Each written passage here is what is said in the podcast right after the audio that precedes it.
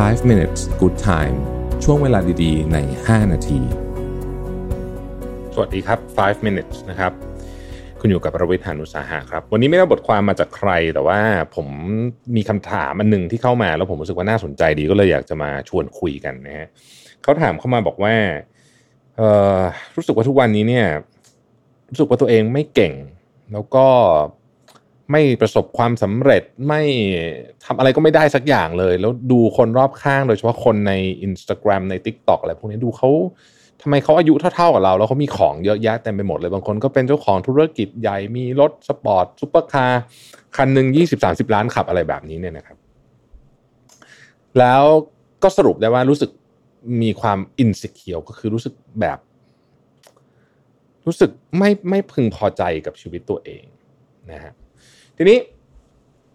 ผมคิดว่าเรื่องนี้เป็นเรื่องที่น่าสนใจมาก เพราะว่าผมเองก็รู้สึกบางทีก็รู้สึกเหมือนกันนะเวลาไปถ่ายไอจีเยอะๆนะฮะ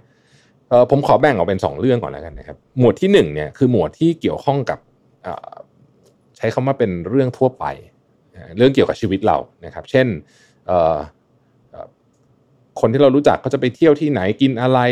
ใช้รถอะไรซื้อของอะไร หุ่นดีหรือเปล่านะฮะบางทีก็ไม่ได้เกี่ยวกับเรื่องเงินเรื่องทองที่มันเกี่ยวเรื่องว่าคุณทำไมเขาหุ่นดีจังอะเขาเขาแบบทำไมเขาถึงแบบดูแบบ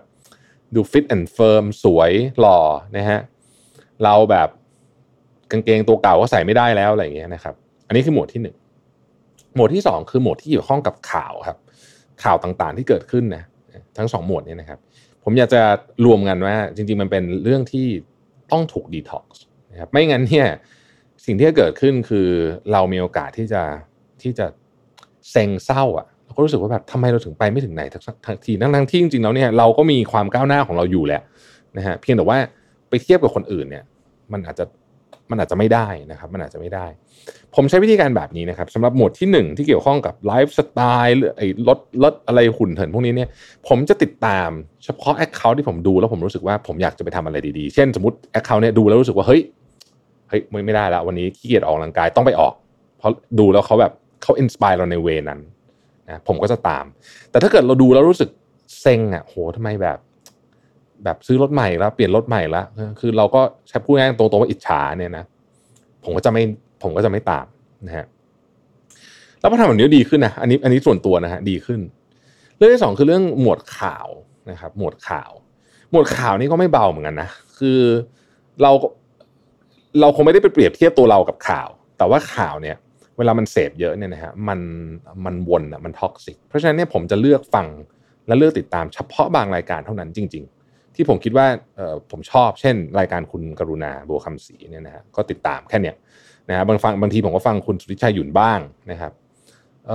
แต่แค่นี้เลยคือคือนอกเหนือจากนี้ผมแทบไม่ฟัง แล้วก็มีรายการที่บางทีฟังอาจารย์วีระบ้างนิดหน่อย แต่ว่าไม่ได้เยอะมากแล้วเดี๋ยวนี้นะฮะก็ ก็เลือกคัดอะว่าเฮ้ยเราจะฟังแล้วนอกจากนี้แล้วที่เหลือก็เป็นข่าวต่างประเทศละนะครับ ซึ่งก็จะตามอยู่ไม่กี่อัน พยายามเลือกแบบเนื้อๆแล้วก็อันไหนที่มันซ้ำแล้ว เช่น อันนี้เราเคยฟังสมมติยกตัวอย่างเช่นข่าวยูเครนเนี่ยนะเราฟังมาจาก CNN ละนะฮะจบละเนี่ยพูดสิบนาทีจบ ผมก็จะไม่ฟังช่องอื่นแล้วนะครับ แล้วเรื่องอะไรที่มันเป็นเรื่องแบบ ที่มีแนวโน้มว่าจะติดดราม่าเยอะๆเนี่ยนะฮะผมจะพยายามไม่ตาม เพราะผมรู้สึกว่ามันพาเราเข้าไปใน